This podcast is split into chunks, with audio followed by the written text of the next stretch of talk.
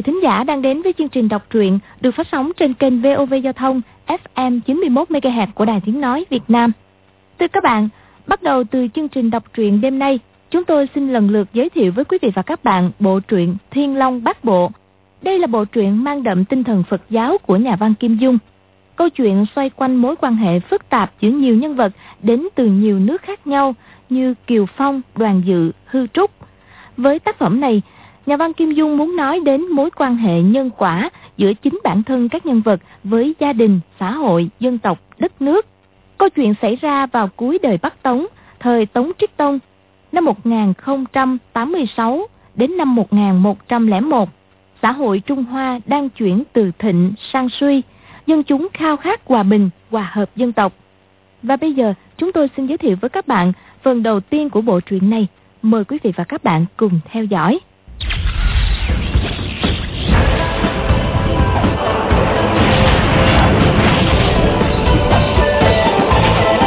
Thiên Long Bát Bộ.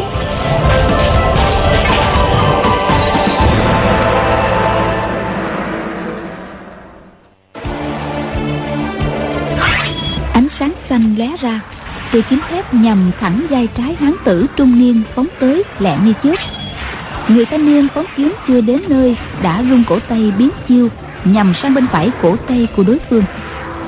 Đối thủ là một hán tử trung niên dựng kiếm lên đỡ nghe choang một tiếng. Tiếng ngân chưa tắt, mới chớp mắt mà hai bên đã trao đổi thêm ba chiêu.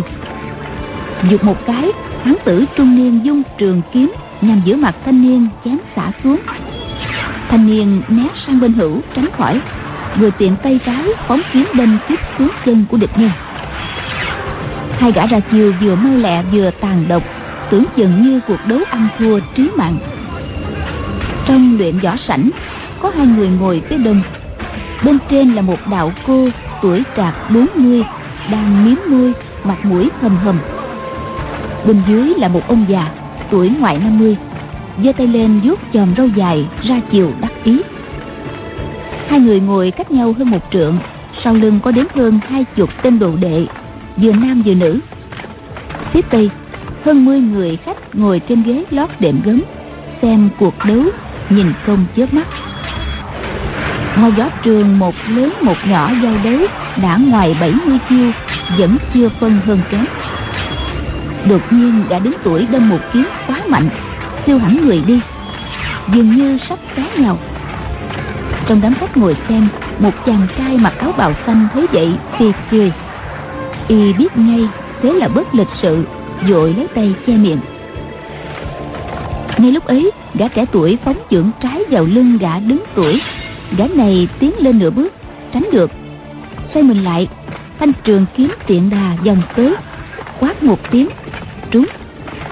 Nhát kiếm đến nhanh như chớp, trúng vào đùi bên trái tên thanh niên chân gã quẹo xuống phải chống kiếm mới đứng vững lại được. Hắn còn toan đấu nữa nhưng gã đứng tuổi đã tra kiếm vào vỏ tươi cười hỏi Cảm ơn trưởng sư đệ nhường nhịn. Sư đệ có đau không? Thanh niên kia mặt tái đi Miếng mùi đáp Đa tạ Cung sư huynh đã nương tay. Lão già râu dài vẻ mặt hớn hở mỉm cười nói Đồng tôn thắng ba trận rồi. Vậy được ở lại kiếm hồ cung 5 năm nữa. Tân sư muội có thêm ý kiến gì chăng? Vị đạo cô đứng tuổi nén giận đáp. Tả sư huynh khéo dạy đồ đệ quá.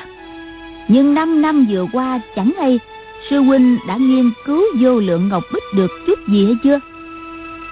Lão già râu dài trừng mắt nhìn đạo cô Nghiêm mặt nói. Sư muội quên quy cũ bổn phái rồi sao Đạo cô hừ một tiếng Rồi không nói gì nữa. Ông già họ tả, Tên gọi tử mục, Là trưởng môn Đông Tông Của phái vô lượng kiếm.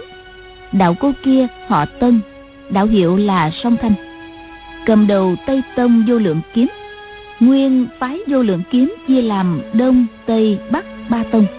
Nhưng bắc tông suy sụp từ lâu, chỉ còn đông và tây là hai chi phái hưng thịnh và có lắm nhân tài phái vô lượng kiếm sáng lập từ triều hậu đường đơn ngũ đại trưởng môn ở tại kiếm hồ cung nước nam chiếu Đến đời Tống Nhân Tông thì chia ra ba tông. Cứ 5 năm đồ đệ cả ba chi phái hội hợp ở kiếm hồ cung để đấu kiếm. Bên nào thắng thì được ở cung kiếm hồ 5 năm. Đến năm thứ sáu lại mở cuộc đấu. Mỗi kỳ đấu 5 trận, hệ thắng ba là được. Trong khoảng thời gian 5 năm, phe thua dĩ nhiên là phải cố gắng tập dược để rửa hận, mà phe thắng cũng chẳng dám chỉnh mãn chút nào. 40 năm trước, Bắc Tông thua nặng, trưởng môn bực tức dẫn hết đệ tử qua Sơn Tây, không quay lại tỷ kiến nữa. 25 năm qua, Đông và Tây Tông thắng qua thua lại. Đông Tông thắng được 4 lần, Tây Tông được hai. Kỳ này, gã trung niên hán tử họ cung đối với gã trẻ tuổi họ chữ là trận thứ tư. Cung thắng. Thế là Đông Tông thắng ba trận. Trận thứ năm không cần phải đấu nữa. Các tân khách ngồi ở phía Tây là những nhân sĩ võ lâm được mời đến chứng kiến. Họ đều là những nhân vật tiếng tâm lừng lẫy trong võ lâm ở dân Nam. Chỉ mình chàng thanh niên mặc áo xanh ngồi hàng cuối là hạng hậu bối vô danh. Chính chàng bật cười lúc gã họ cung giả giờ lỡ trớn. Chàng thanh niên này theo võ sư Mã Ngũ Đức ở phủ Phổ Nhị, tỉnh Dân Nam đến đây. Mã Ngũ Đức nguyên là một nhà buôn trà lớn, đã giàu có lại hiếu khách. Có phong thái mạnh thường quân, bao nhiêu khách giang hồ thất thế đến nhờ giả đều được tiếp đãi. Vì vậy mà Mã quen biết nhiều, mặc dù gió công chỉ tầm thường. Lúc Mã Ngũ Đức giới thiệu chàng thanh niên áo xanh kia, người họ đoàn, tả tử một chả thèm để ý, vì tưởng chàng là đồ đệ Mã Ngũ Đức. Chính võ công Mã còn chưa vào đâu, huống chi là đồ đệ Mã, nên tả hạ tiện cả đến câu khách sáo, ngưỡng mộ đã lâu. Chỉ khinh khinh chắp tay rồi dẫn vào ghế ngồi. Ngờ đâu anh chàng ngốc nghếch chẳng biết trời đất gì thấy đồ đệ tả tử một giá giờ trượt chân dụ địch, lại dám phì cười, chế nhạo. Tả tử một tươi cười nói, năm nay, tân sư muội đưa ra bốn tên đồ đệ kiếm thật là rất khá trận thứ tư, bọn ta thắng được chỉ nhờ may thôi. Chỉ sự việc nhỏ tuổi mà đã tới trình độ đó, thì tiền đồ chưa biết đâu mà lường. Sau hạn năm năm này nữa, hai bên đông tây chắc lại đôi chỗ. Nói xong y cười ha hả một hồi rồi quay sang chàng thanh niên họ đoàn y nói. Vừa nay tay đồ đánh dư đột trật phát bộ để thủ thắng. Dường như đoàn thứ huynh không vừa ý. Vậy đoàn thứ huynh ra sân chỉ giao cho y một vài miếng nền chăng người ta thường nói tương giỏi không có quân hèn mà ngũ ca quay danh lừng lấy khắp dân Nam. Môn đồ quyết không phải là tay dừa Mã Ngũ Đức hơi đỏ mặt Rồi đáp. Đoàn huynh đệ Đây không phải là đồ đệ ta đâu. Lão ca kiếm thuật mèo què Đâu dám dạy ai. Phải hiền đệ chẳng nên buông lời diếu cợt Nguyên đoàn huynh đệ qua chơi tệ xác Biết Ngô Huynh sắp lên núi vô lượng Nói là núi vô lượng Phong cảnh thanh ô liền theo tới đây để mở rộng nhãn quan mà thôi. Tá tướng một nghĩ thầm. Tưởng y là đồ đệ mã ngũ đức thì mình còn nể mặt không nói tuyệt tình. Nếu chỉ là kẻ sơ giao thì hà tất mình phải e dè. Kẻ nào cả gan dám đến kiếm hồ cùng ngạo mạn mà mình để xuống núi yên lành thì còn chi là thể diện tả tử mục này? Nghĩ vậy tả liền cười nhạt hỏi Xin đoàn huynh cho biết Ai hiểu là gì? Môn hạ cao nhân nào? Chàng thanh niên họ đoàn cười đáp. Tên tài hạ giản vẹn. Chỉ có một chữ dự. Chưa hề học võ. Tại hạ Phải cái tật Hãy thấy người té nhào Thì bất luận là té thật hay té giả giờ Cũng phải phiệt cười Chứ không nín được. Tả tử một thấy chàng ăn nói không có vẻ gì cung kính Bất giác tức giận hỏi làm sao mà phải phi cười? Đoàn dự mở quạt giấy ra phe phẩy Tỉnh bơ đáp. Người ta đứng hay ngồi Thì có gì mà cười. Nằm trên giường cũng chẳng ai đáng cười. Chứ nằm lăn xuống đất Thì phải cười chứ sao? Trừ trẻ con lên ba thì không kể. Tả tử mục đã tức lên tới tận cổ Nhưng phải cố giữ vẻ trầm tĩnh Quay sang hỏi Mã Ngũ Đức. Mã Ngũ Ca Đoàn huynh đệ phải chăng là bạn thân với Ngũ Ca? Mã Ngũ Đức cùng đoàn dự Chỉ là chỗ sơ giao. Nhưng Mã vốn tính vui vẻ dễ dãi Thấy đoàn dự xin theo lên núi vô lượng Không tiện thoái thác Nên bằng lòng. Bây giờ trót xảy ra chuyện lôi thôi Tả tử mục đã có vẻ nổi xung Ông chẳng muốn để đoàn dự bị đòn đau Liền chậm rãi đáp rằng Đoàn huynh đệ với ta đó Tuy không phải là chủ thâm giao Nhưng đã cùng đến đây Xem ra đoàn huynh đệ là người nho nhã Không hiểu võ công Chẳng qua vì vô ý bật cười. Thôi bỏ qua đi. Ngô Quỳnh đói lắm rồi. Hiền đệ có gì cho ăn uống Thì sắp ra Để chúng ta được mừng hiền đệ mấy chén. Hôm nay là ngày vui. Hiền đệ chấp nhặt với anh chàng trẻ người non già đó làm chi?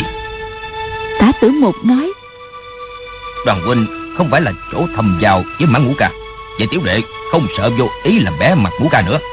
Quan kiệt đâu? Vừa nãy có người chê con đó. Con ra thỉnh giáo đi.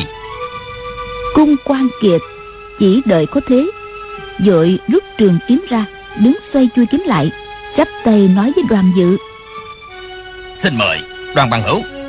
Đoàn dự nói Hay lắm. Luyện kiếm đi. Ta ngồi đây coi được mà. Chàng ngồi nghiễm nhiên nói giọng ra Chứ không thèm đứng dậy. Cung nhân kiệt đỏ mặt tía tai Tức giận gian giọng. Mi Mi Mi nói sao? Đoàn dự đáp. Ngươi cầm kiếm múa đông chém tây Chắc là muốn luyện võ. Còn chờ gì nữa? Ta trước nay không thích xem ai động đao kiếm Nhưng đã đến đây Thì cũng đành ngồi xem vậy. Cung nhân kiệt quát lớn.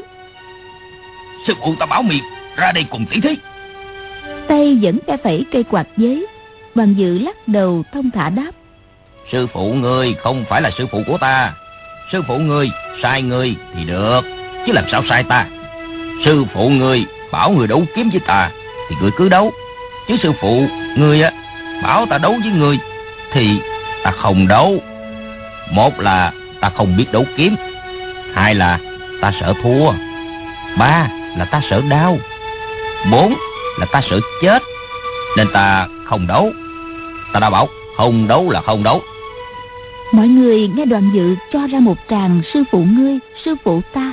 Giọng nửa hách dịch, nửa ỡm ờ Thì không sao nhịn cười được. Đám môn đồ của sông Thanh Đạo Cô chiếm đến nửa sảnh. Các nữ đệ tử cứ rủ ra mà cười ngặt nghẽo. Khiến cho bầu không khí trong luyện võ sảnh Mất hẳn vẻ trang nghiêm. Cung nhân kiệt điên tiếp Tiến đến chỉ kiếm thẳng vào bụng đoàn dự Quát. Có thật là mi không biết kiếm pháp hay là mi giả vờ. Đoàn dự nhìn mũi kiếm chỉ còn cách bụng mình dài tấc Chỉ cần đâm nhẹ một phát là thủng tim gan. Vậy mà nét mặt chẳng chút sợ sệt. Ung dung đáp. Ta không biết võ thuật Giả vờ làm gì? Nhân kiệt hùng hổ nói. Mi dám tới kiếm hồn cùng núi vô lượng quý pháp Thì chắc là trang sống. Mi là môn hạ này Kẻ nào đã sai mi đến đây Phải nói cho thật. Không thì đừng trách mũi kiếm của đại gia là quá vô tình. Đoàn dự đáp Đại gia Sao lại hung ác thế? Quý phái tên là vô lượng kiếm Lại ở trong núi vô lượng. Kinh Phật dạy rằng Có bốn điều vô lượng Là từ bi hỷ xã Chắc quý vị ai cũng biết rồi. Lấy trong lòng vui là từ Dứt được điều khổ là bi Vui thích thì thấy chúng sinh hết khổ là hỷ. Mong chúng sinh bỏ quán niệm thành bình đẳng là xã Vô lượng thọ Phật chính là Phật A-di-đà A-di-đà Phật. Chàng thao thao hết giảng Phật Pháp lại niệm kinh. Cung nhân kiệt cáo quá, Thu kiếm về dung tay tác bớt thật mạnh vào má đoàn dự. Chàng nghiêng đầu đi, Nhưng không tránh nổi. Mặt sưng dù lên. Năm vết ngón tay in rành rành trên má. Mọi người đều chưng hững vì ai nấy đều thấy đoàn dự, thần sắc thản nhiên. Coi đối phương bằng nửa con mắt. Tất mình mang tuyệt nghệ. Ngờ đâu, cung nhân kiệt giơ tay ra tác mà chàng không tránh kịp.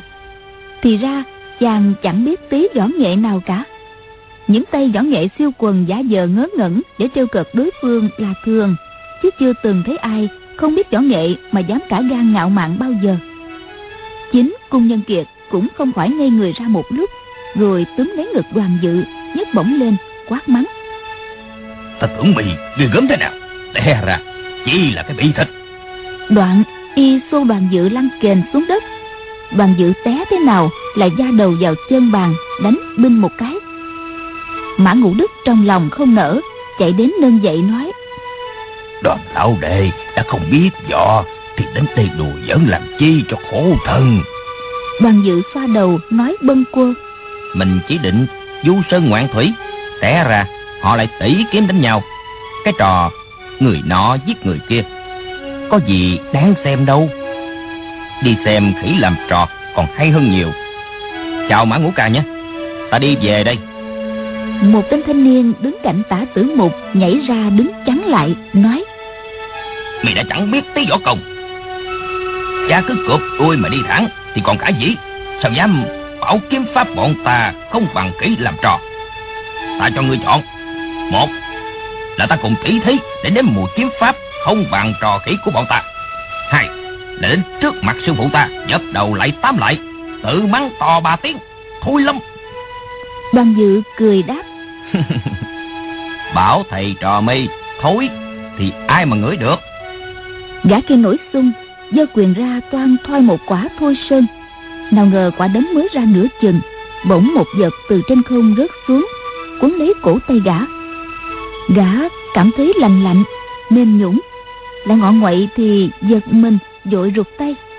Nhìn kỹ lại, xem thì ra là một con rắn đỏ chấm xanh, trông đến phát khiếp. Gã ra sức giãy tay thật mạnh cho nó rơi ra nhưng nó bám rất chặt làm thế nào nó cũng không chịu buông ra. Chợt nghe tiếng cung quan kiệt là thất thành. Hả? Rắn rắn mặt y tái mét thò tay vào trong cổ áo mò sau lưng nhưng không thấy gì. Sợ quá hai chân nhảy loạn lên vừa cố cởi áo ra. Hai vụ quái đản xảy ra cùng lúc mọi người còn đang kinh ngạc. Chợt nghe trên đầu có tiếng cười khúc khích liền ngẩng lên nhìn thì thấy một cô gái ngồi dắt dẻo trên xà nhà hai tay cầm hai nắm rắn. Cô gái này tuổi chừng 16-17 dần áo xanh, mặt tươi như hoa. Trong hai tay cô có đến chục con rắn nhỏ, con xanh, con sặc sỡ, đầu hình tam giác. Xem ra toàn là rắn độc cả. Cô bé cầm rắn như thể cầm đồ chơi, không chút sợ hãi. Mọi người đang mãi nhìn cô bé, bỗng nghe cung nhân kiệt cùng sư đệ sợ quá la hét ôm xòm lại quay xuống nhìn hai gã đoàn dự vẫn ngay người ra mà nhìn cô bé ngồi trên sàn nhà đung đưa hai chân ra chịu ung dung lắm. Chàng lên tiếng hỏi Cô nương Phải chăng cô đã cứu ta? Cô gái hỏi lại mấy tên ác nhân đánh ngươi đó sao ngươi không trả đòn đi? Đoàn dự lắc đầu Ta không biết đánh trả. Bất thình lình nghe a một tiếng mọi người cùng reo lên. Đoàn dự nhìn xuống thấy tả tử một tay cầm thanh trường kiếm hãy còn chút vết máu. Dưới đất một con rắn bị đứt làm hai khúc. Thì ra nó đã bị họ tả chém chết. Còn cung quan kiệt minh trân trùng trục đang nhảy tưng tưng. Một con rắn xanh đang bò trên lưng rất nhanh. Quan kiệt dù mấy lần đều sỉnh không sao bắt được. Tả tử một quát lên. Quan kiệt ngồi im không được động đậy. Quan kiệt sững người thấy ánh kiếm lóe sáng con rắn xanh cũng bị chặt làm đôi. Tả tử một chém nhanh như điện. Mọi người không ai kịp trông rõ như thế nào mà y chém chết con rắn, mà lân quan kiệt không bị say sát mảy may. Liền lớn tiếng quan hô. Cô gái trên xà nhà kêu lên. Ô hay, lão già đâu dài kia? Sao ngươi dám chém chết hai con rắn của ta? Ta không nể mặt ngươi nữa đâu. Tả tử một giận dữ đáp. Mi là con cái nhà ai? Đến đây làm gì? Hỏi thì hỏi vậy nhưng trong lòng y không khỏi băn khoăn nghĩ thầm. Con bé này ngồi trên xà nhà từ lúc nào? Sao bấy nhiêu người mà không một ai hay biết? Chuyện này đồn đại ra giang hồ thì vô lượng kiếm phải thật là bé mà. Cô gái vẫn đung đưa hai chân vô đôi hài màu lục theo mấy đóa hoa vàng. Rõ ràng là cách ăn mặc của một cô gái nhỏ. Tả tử mục lại nói nhảy xuống đây mau ban dự vội kêu lên. Cao như vậy mà bảo người ta nhảy xuống để tét chết người ta à. Mau mau mang thang đến. Chàng vừa dứt lời mấy người cười ồ lên. Mấy nữ đồ đệ tây tông nghĩ thầm anh chàng này mặt mày cũng sáng sủa sao lại ngớ ngẩn đến thế được? Cô gái kia đến ngồi trên sàn nhà thần không hay quỷ không biết thì kinh công đã chẳng vừa. Việc gì phải bắt thang cho cô xuống cô gái lại nói lão có đền ta hai con rắn ta mới xuống nói chuyện với lão đó. Tả tử mục nói hai con rắn nhỏ có gì đáng kể? Bắt đâu mà trả được? Lão nói có phần đỡ gây gắt là do trong bụng nghĩ thầm. Con nhỏ này dù chơi được với rắn độc nhưng nó chỉ là đứa trẻ nít chả có gì đáng ngại. Chỉ e rằng đằng sau nó còn có sư trưởng cha mẹ hẳn là những tài ghê gớm. Cô gái cười bảo hmm, lão tưởng dễ lắm phải không? Thử đi bắt về cho ta xem. Tả tử mục lại dục hãy xuống đây đã. Cô gái nói ta không xuống. Tả tử mục nói người không chịu xuống ta sẽ lên kéo xuống. Cô gái cười khanh khách nói lão có giỏi thì lên bắt ta xuống xem nào. Tả tử mục nghĩ mình đường đường là một vị tôn sư đang ở trước mặt bao nhiêu anh hùng thiên hạ cùng các môn đồ. Chả lẽ lại đi đuôi co với đứa trẻ nít? Bèn quay lại bảo song thanh đạo cô. Tần sư muội sư muội cho một tên nữ đệ tử lên kéo cổ nó xuống đây. Song thanh đáp. Môn đồ của tây tông chả có đứa nào giỏi kinh công như thế cả. Tả tử mục sầm nét mặt lại toan nói nữa thì cô gái lại lên tiếng. Lão không đền ta hai con rắn á thì ta cho lão biết tai bây giờ nàng thò tay vào túi da đeo bên hông, lấy ra một vật đầy lông lá, nhằm cung quan kiệt ném xuống. Quan kiệt tưởng là một thứ ám khí, không dám giơ tay ra đón lấy, nhích sang một bên để tránh. Bất ngờ, đó lại là một sinh vật. Ở trên không, chỉ uống một cái đã nhảy tót lên lưng mình. Mọi người mới nhìn rõ, thì ra là một con chồn nhỏ màu xám nhạt. Con này linh hoạt vô cùng, chạy từ sau lưng ra trước ngực, lên đầu rồi chạy tứ tung khắp mọi nơi trong người gã. Cung quan kiệt cố giơ tay lên bắt nhưng con chuồn kia nhanh gấp 10 y. Người chung quanh chỉ thấy y quơ chân múa tay vỗ lưng đập ngực hết chợp vào mặt lại đập vào cổ. Nhưng con chồn vẫn thoăn thoắt không ngừng. Bằng dự cười nói hay lắm hay lắm. Con chồn chơi cái trò này thú tuyệt. Con chồn đó dài chưa đầy hai găng tay mắt đỏ chót móng chân chắc là sắc lắm, nên chỉ giây lát thân mình trần trùng trục của cung quan kiệt đã đầy vết xước. Chợt nghe cô gái chấm miệng, thổi mấy tiếng còi. Con chồn bò lên má cung quan kiệt. Cái đuôi rậm rì lướt qua mắt, qua mũi. Quan kiệt đưa tay ra chộp nhưng con chồn đã luồn ra sau gáy. Mấy ngón tay y thành ra chợp vào mắt mình. Lúc đó tả tử mục lại gần, thanh trường kiếm cũng đang phóng ra con chồn đang bò trên mắt trái quan kiệt thấy lưỡi kiếm phóng tới, liền luồn ra sau tránh khỏi. Mũi kiếm chỉ tới ngoài da mí mắt, liền ngừng lại ngay. Tuy y đâm không trúng con chồn, nhưng người xem cũng phải thán phục. Mũi kiếm chỉ vào sâu một phân, là quan kiệt sẽ mất một mắt.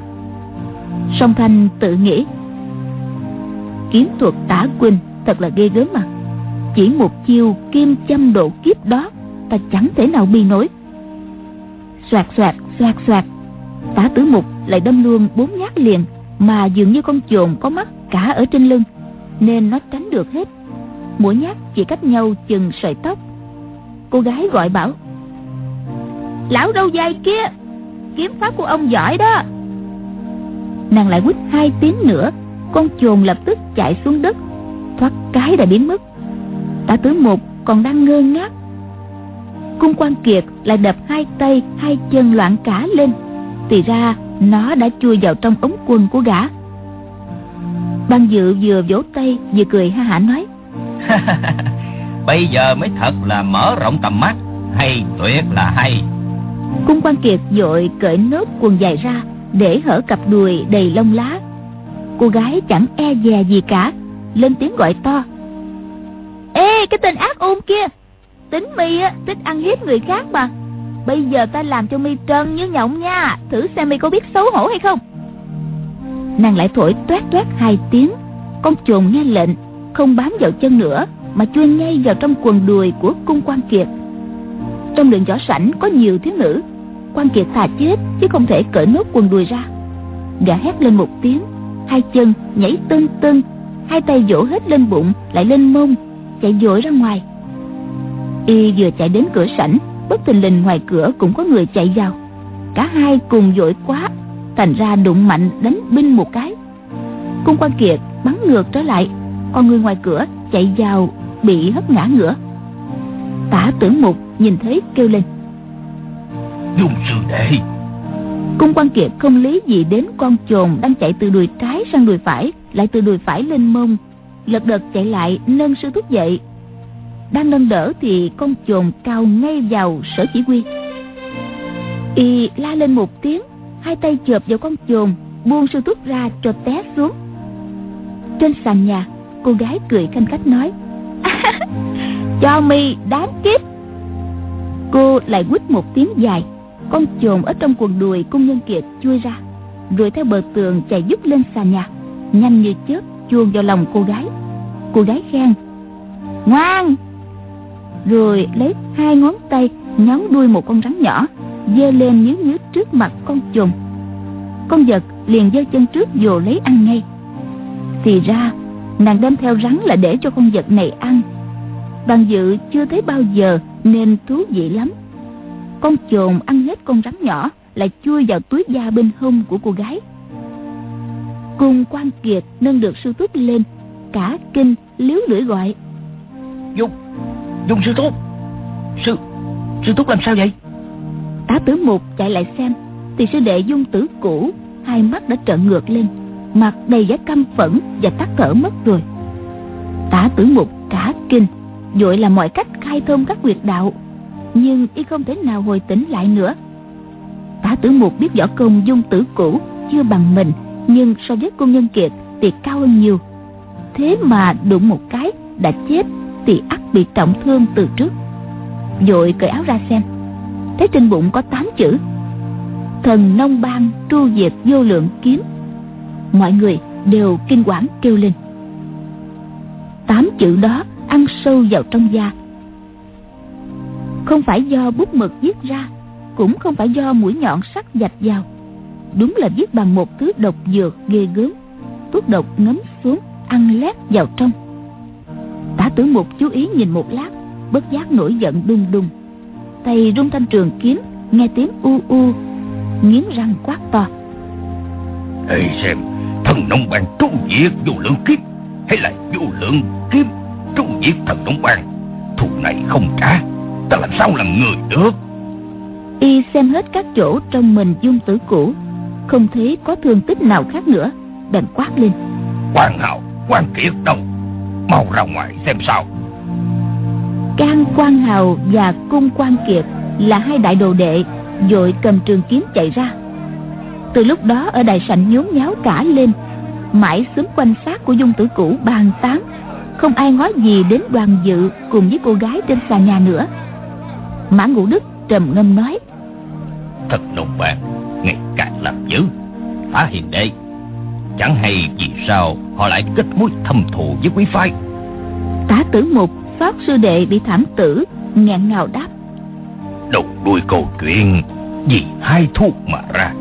Mùa thu năm ngoái Bốn tên hương chủ thần nông bàn Đến Kim Hồ Cung xin gặp Yêu cầu cho ra mé sao nuôi hai thuốc Kể ra Thì việc hai thuốc cũng chẳng có gì quan trọng. Thần nông bàn lấy nghề hai thuốc làm sinh kế.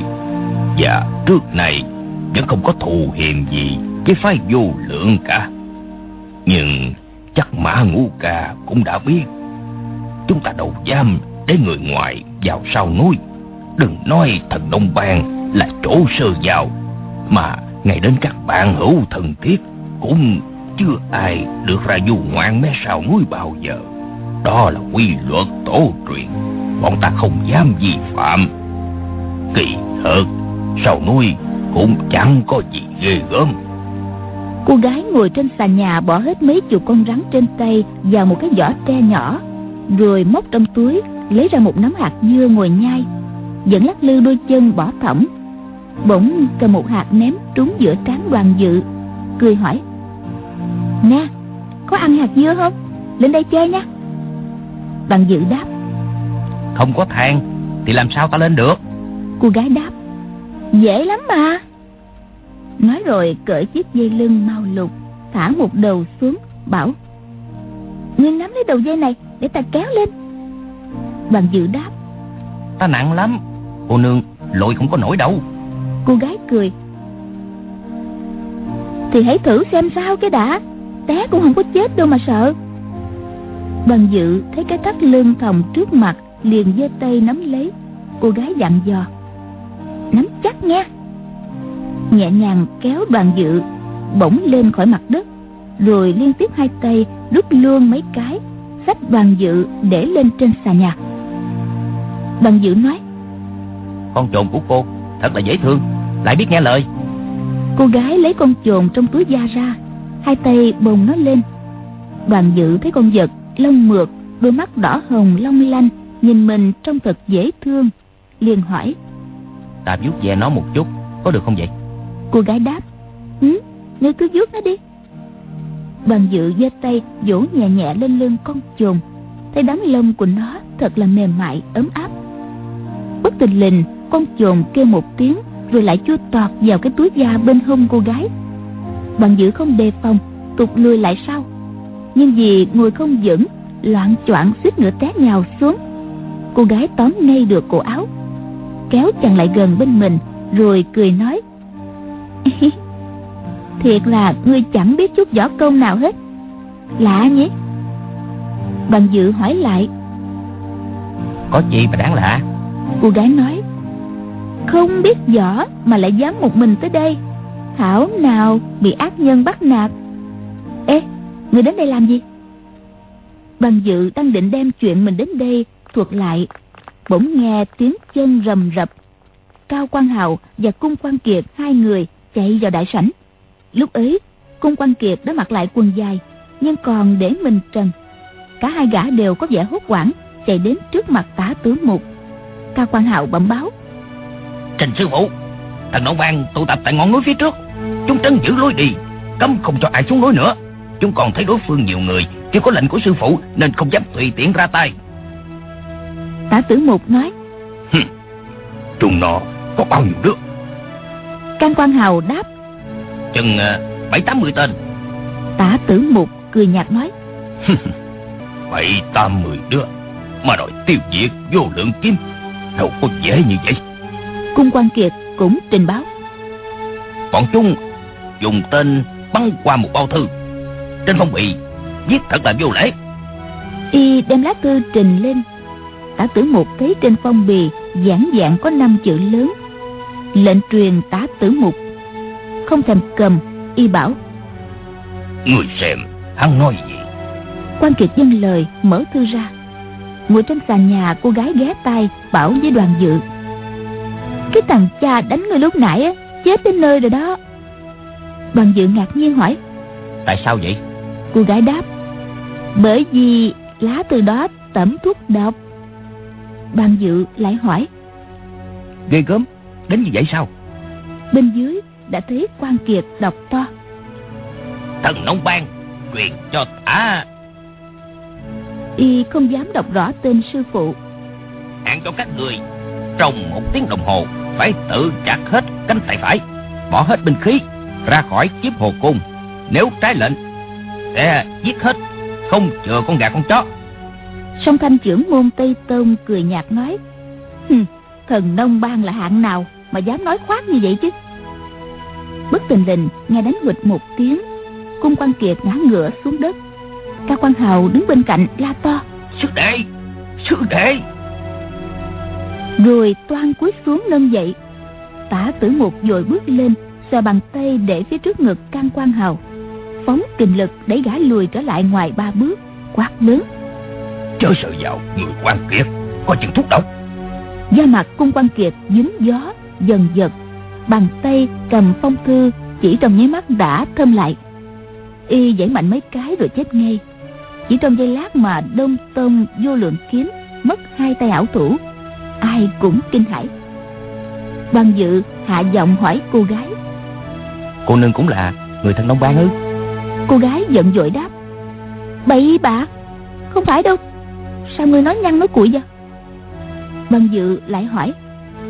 Vậy sao cô biết? Phong thư đó có tẩm thuốc độc. Cô gái cười đáp. Hạ độc như vậy á, là tầm thường lắm. Mới nhát trong đã biết ngay. Cách này á, chỉ bịt mắt được kẻ ngu dốt mà thôi. Nàng nói mấy câu đó mọi người trong luyện võ sảnh đều nghe rõ.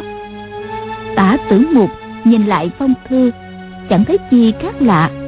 Sao lại nghiêng đầu chú ý xem kỹ quả thấy có ánh lân quang nhấp nháy. Liền ngẩng đầu lên trông cô gái chắp tay nói Xin cô nương cho biết tôn tính đại danh. Cô gái cười đáp tôn tính đại danh ta đâu có thể nói cho lão biết được chứ. Nàng nói hỗn xược đến như thế mà tả tử mục vẫn cố nhẫn nại ôn tồn hỏi lại Vậy lệnh tôn là ai? Cô nương học võ với vị tôn sư nào cô gái cười đáp. Ta vừa bảo lão rồi mà. Nếu ta nói lệnh tôn của ta là ai á, thì dĩ nhiên lão biết quý tính của ta rồi. Khi đã biết quý tính của ta là tra ra được đại danh của ta, còn sư phụ của ta, nào phải ai đâu xa lạ. Chính là mẫu thân của ta đó. Tên họ mẫu thân của ta lại càng giữ kín, không cho ai biết cả. Tả tưởng mục nghe giọng cô ta ríu rít, đúng là tổ âm dân nam. Nghĩ thầm trong các phái võ dân nam. Có đôi vợ chồng nào Giao hàng tiền bối khinh khủng cao siêu đâu? Cô gái đó chưa ra tay nên lão không thể đoán qua gia số võ công được. Tả tử mục lại nhìn cô gái nói Cô nương không chịu cho biết thì thôi. Xin mời cô xuống đây nói chuyện. Thần nông bàn đã không cho ai xuống núi Thì cả cô cũng bị dạ lây. Cô gái cười nói hừ bọn họ sao lại giết ta? Họ chỉ giết hết phái vô lượng kiếm mà thôi. Lúc ta đang đi đã nghe tin này, nên mới đến đây xem cuộc náo nhiệt. Lão già đâu dài kia, kể ra thì kiếm thuật bọn ngươi cũng không đến nỗi dở. Chỉ vì không biết dùng thuốc độc, nên ngươi không địch nổi bọn họ mà thôi. Mấy lời nàng nói, đánh trúng vào nhược điểm của vô lượng kiếm. Giả tỷ cứ đem võ công ra mà tỷ thí, thì hai phái đông tây vô lượng kiếm cộng thêm tám vị hảo thủ các phái võ được mời đến. Hiện có mặt tại đó. Thì thần nông bang không thể thắng được nhưng chết ở chỗ không ai hiểu tiếc gì về cách giải độc. Nghe ngữ khí của cô gái dường như phái vô lượng kiếm càng chết nhiều thì cô càng khoái chí. Tả tử mục đằng hắn một tiếng rồi hỏi lại. Qua đường cô nương nghe được tin gì? Câu hỏi dẫn lên giọng bề trên tưởng như ai nghe cũng phải trả lời trịnh trọng. Xong cô gái lại hỏi lão có cắn hạt dưa không? Tả tử mục mặt đã hơi biến sắc nhưng bên ngoài còn cừu địch ghê gớm nên không dám nổi khùng cố nén giận đáp. Không ăn ban dự xen vào hỏi Hạt dưa cô nương ăn đó Là thứ quế qua Mai côi Hay là tông tử? Cô gái đáp ấy cha hạt dưa cũng lắm thứ như vậy nữa hả? Vậy mà ta không biết. Hạt dưa này á, mẫu thân ta sao bằng mật rắn để ăn cho sáng mắt đó. Ngươi thử ăn đi. Nói xong, nàng cầm một nắm, nhét vào tay đoàn dự. Tiếp. Ngươi chưa ăn quen thấy nó đắng đắng nhưng thật ra là ngon lắm đó. Đoàn dự chiều ý nàng, cầm một hạt bỏ vào miệng. Lúc đầu nhấm quả thấy có vị đắng, nhưng sau thấy ngọt ngọt đầu lưỡi nước bọt thấm vào lại thêm có mùi thơm. Rồi chàng quen mùi ăn mãi nhả vỏ ra để trên xà nhà. Còn cô gái ăn tới đâu nhả vỏ tới đó bay lả tả. Những người ngồi dưới câu mày né ra. Tả tử mục lại hỏi Thế nào? Đi qua đường Cô nương nghe được tin gì? Xin cho ta biết. Cảm ơn cô nhiều lắm. Y muốn thám tính tin tức nên lại hạ giọng lịch sự. Cô gái nói ta nghe họ bàn đến à, vô lượng ngọc bích chi chi đó. À, thế cái đó có gì thú vị không? Tả tử mục giật mình nói Vô lượng ngọc bích? Lạ nhỉ? Hay là trong núi vô lượng Có thứ ngọc quý bao gì chăng? Ta chưa từng nghe ai nói tới bao giờ. Song Thanh Sư muội Có nghe ai nói đến thứ đó bao giờ chưa? Song Thanh chưa kịp đáp Cô gái đã cướp lời. Dĩ nhiên là bà ta chưa nghe rồi. Ta còn lạ gì cái trò kẻ tung người hứng của các ngươi nữa chứ. Đã muốn giấu thì cứ giấu đi Hà tất phải quanh co. Tả tử mục sượng sùng giải thích. Ừ, Phải. Ta nghĩ ra rồi. Thần nông bàn nói Đó chắc là phiên đa mặt gương Trên đỉnh núi vô lượng. Phiên đa này phẳng lì Nhẵn như gương lại trong suốt, Có thể soi rõ cả dây tơ sợi tóc. Có người cho đó là một khối ngọc quý Xong thật ra, chỉ là một phiên đa lớn sặc trắng và trong suốt mà thôi. Cô gái hỏi, Vậy sao lão không nói từ trước có phải hay hơn không? Làm gì đến nỗi gây nên quán thù với ban thần nông chứ? Vì cớ gì mà họ lại muốn tuyệt diệt cả phái vô lượng vậy? Tả tử mục biết rằng nếu muốn cô bé này tiết lộ những điều y đã nghe được Tức mình phải chịu nước lép. Bèn nhã nhặn bảo Cô nương hãy xuống đây Để ta kể đầu đuôi cho mà nghe.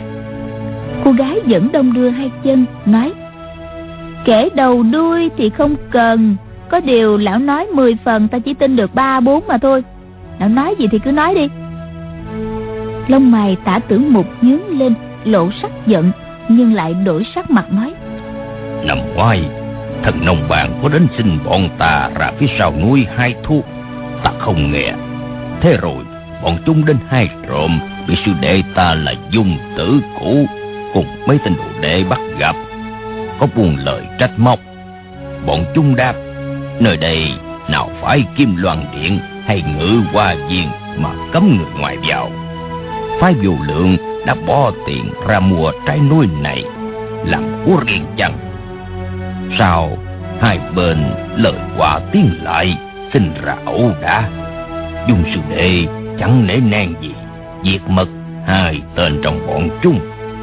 Từ đó kết mối thâm cựu Sao lại đánh nhau trên bờ sông Lan Thường Ban tần nông bị chết thêm vài mạng nữa.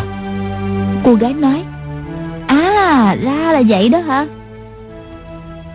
Nhưng mà bọn họ định hái thứ thuốc gì? Tả tử mục đáp. Ta cũng không rõ. Cô gái vẻ mặt đắc ý Nói Lão cũng không rõ hả? Lão đã kể cho ta nghe chuyện kết quán gây thù thế nào Thì ta cũng kể cho lão vài điều. Hôm đó ta vào trong núi bắt rắn cho con thiểm điện điêu ăn. Đoàn dự xen vào. Con trộm của cô tên là thiểm điện điêu. Nghĩa là con trộm nhanh như ánh chớp đó hả Cô gái đáp. Đúng rồi Nó chạy chẳng nhanh như ánh chớp là gì? Bằng dự khen ngợi. Đúng vậy Thiểm điện điêu. À cái tên đó nghe hay quá. Tả tử mục trừng mắt nhìn chàng Bực bội vì bị ngắt quãng. Nhưng cô gái sắp nói đến đoạn gây cấn. Nếu như mình lên tiếng trách mắng đoàn dự Chỉ sợ nàng ta nội cáo không nói thêm nữa. Nên chỉ đành hầm hầm lặng thinh Không nói lời nào Cô gái quay sang, nói với đoàn dự. Tiểm điện điêu á, Nó thích ăn rắn độc lắm. Ngoài ra không ăn cái gì khác cả. Ta nuôi nó từ khi còn nhỏ, Nay đã 4 tuổi rồi đó. Chỉ nghe lời một mình ta thôi. Ngay cả cha ta, mẹ ta nói, Nó cũng không nghe. Ta bảo nó dọa người là dọa người, Cắn người là cắn người. Con trồn này ngoan lắm đó. Nói xong, cô gái tỏ tay vào túi, vuốt da con trồn. Đoàn dự nói Vị tả tiên sinh này đang nóng ruột. Cô nói cho ông ta nghe đi. Cô gái mỉm cười cúi xuống nói với tả tử mục. À lúc đó ta đang ở trong đám cỏ bắt rắn. Bỗng nghe có mấy người đi tới. Một người nói, Lần này, nếu không giết sạch vô lượng kiếm, Chiếm lấy núi vô lượng, kiếm hồ cung, Thì thần nông ban chúng ta còn có nước tự cắt cổ mà chết thôi. Ta nghe nói bọn chúng giết sạch gà chó không tha. Lấy làm thích thú Nên nín hơi không lên tiếng. Lại nghe bọn chúng nói chuyện tiếp. Nghe nói gì à, Phụng mệnh cung linh thú. Trên núi phiêu diễu Phải chiếm lấy kiếm hồ cung Để tra xét cho rõ vô lượng ngọc bích như thế nào.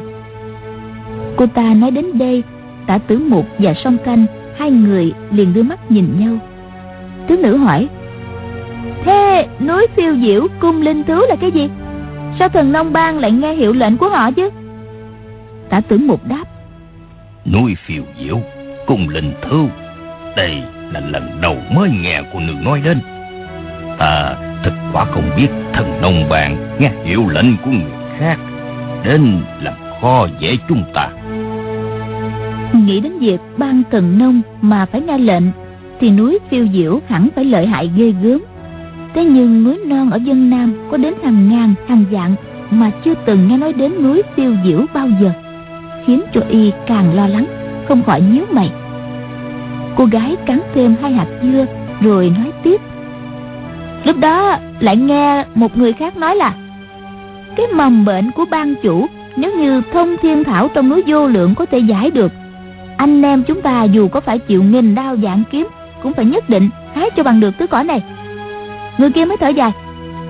Sinh tử phù kế trên người ta. Ngoại trừ thiên sơn đồng mổ lão nhân gia Thì không ai có thể giải được. Thông thiên thảo tuy dược tính linh dị thật, Nhưng cũng chỉ giúp cho bớt được phần nào Cái đau đớn khổ sở, Sống dở chết dở. Một khi sinh tử phù phát tác. Ừ, bọn họ vừa nói, vừa đi. Mỗi lúc một xa, Ta nói thế, có rõ ràng không vậy? Tả tử mục không trả lời, cúi đầu suy nghĩ. Song Thanh nói Tả sư huynh. Thông thiên thảo cũng chẳng có gì là quý báu.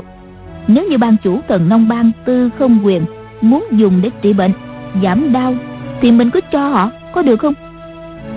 Tả tướng mục giận dữ đáp. Cho họ thông thiên thảo Thì có gì là khó? Thế nhưng Họ còn muốn chiếm cùng kim hồ Và núi vô lượng kia mà. Sư muội không nghe thấy hay sao? Song Thanh hừ một tiếng không nói nữa. Cô gái luồn tay trái qua lưng đoàn dự, Nói, Nè, chúng ta xuống thôi. Nói rồi, nhảy liền. Đoàn dự sợ quá, Chỉ kêu lên được một tiếng, ôi! Thì người chàng đã bật ra quảng không. Cô gái cấp chàng, Từ từ đặt xuống đất. Tay trái nàng vẫn còn nắm tay phải chàng. Nàng nói, Chúng ta thử ra ngoài xem thần Đông Bang kéo đến bao nhiêu tên. Tả tử mục liền bước ra nói Hãy thông thả Tại hạ còn hỏi cô nương mấy điều. Cô nương nói là, Lão tư không quyền Bị chúng phải sinh tử phù Nếu khi phát tác Thì sống không được, Chết không xong. Là như thế nào? Thiên sơ đồng mộ là ai vậy? Cô gái đáp, Thứ nhất á, Hai câu hỏi của lão ta đều không biết. Thứ hai, Lão hỏi mà mặt hầm hầm hung hăng. Nếu có biết, ta cũng không nói cho mà nghe đâu. Lúc này, vô lượng kiếm đang bị đại địch thúc ép ở bên ngoài. Tả tử mục không muốn gây hấn làm gì, Nhưng nghe cô ta nói bên trong dường như có rất nhiều điều quan trọng Liên hệ đến sự tồn vong, dinh nhục của vô lượng kiếm, Nên không thể nào không hỏi cho rõ đầu đuôi ngọn ngành. Lão lạng người ra, chắn đường cô gái cùng với đoàn dự, Rồi nói, Cô nương Bọn ác ôn thật đồng bàn ở ngoài kia. Cô nương tự tiện đi ra. Nếu xảy ra chuyện gì Thì vô lượng kiếm bọn ta đây Ân hận lâm đó. Cô gái mỉm cười đáp Hmm, ta không phải là khách của các ngươi mời đến. Lão cũng chưa biết tôn tính đại danh của ta mà. Dù ta có bị thần nông bang sát hại Phụ mẫu ta đâu có đến trách lão về cái tội Không bảo vệ chu đáo cho ta đâu. Nói xong Nàng nắm tay đoàn dự kéo đi. Bỗng thấy tay phải tả tử mục cử động Lão rút thanh trường kiếm Cầm lăm lăm trong tay Nói to. Cô nương dừng bước. Cô gái hỏi lại. Ê là muốn động võ hả? Tả tử mục điềm tĩnh nói. Tại hạ chỉ muốn cô kể lại câu chuyện đó cho rõ ràng. Cô gái lắc đầu nói. Ta không nói thì lão giết ta. Tả tử mục đáp. Ta cũng chẳng còn cách nào khác. Lão cầm trường kiếm Chỉa ra trước mặt nàng để ngán lối đi. Cô gái quay sang bảo đoàn dự Cái lão râu dài này định giết ta đây nè. Bây giờ ngươi tính sao? Đoàn dự phe phẩy cây quạt đáp Cô nương làm thế nào thì làm? Cô gái lại hỏi Thế ngộ lão chém ta một nhát chết tươi thì sao? Đoàn dự đáp Chúng ta phúc cùng hưởng Quả cùng chịu. Hạt dưa đã cùng ăn. Đao kiếm phải cùng lãnh chứ sao? Cô gái hớn hở nói Ê, Người nói mấy câu này nghe được đó. Rất xứng đáng là bạn của ta. Không uổng một phen gặp gỡ ha. Chúng ta cứ đi đi.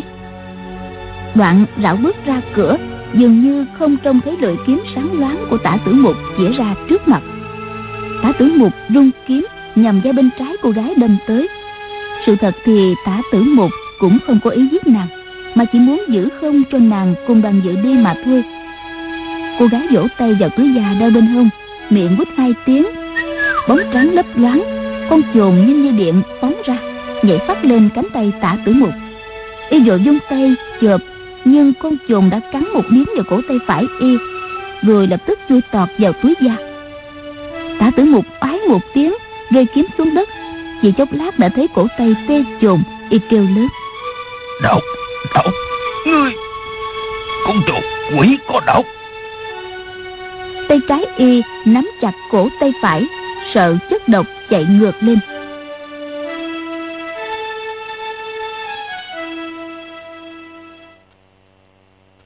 Các bạn thân mến, chúng ta vừa theo dõi phần đầu tiên bộ truyện Thiên Long Bắc Bộ của nhà văn Kim Dung.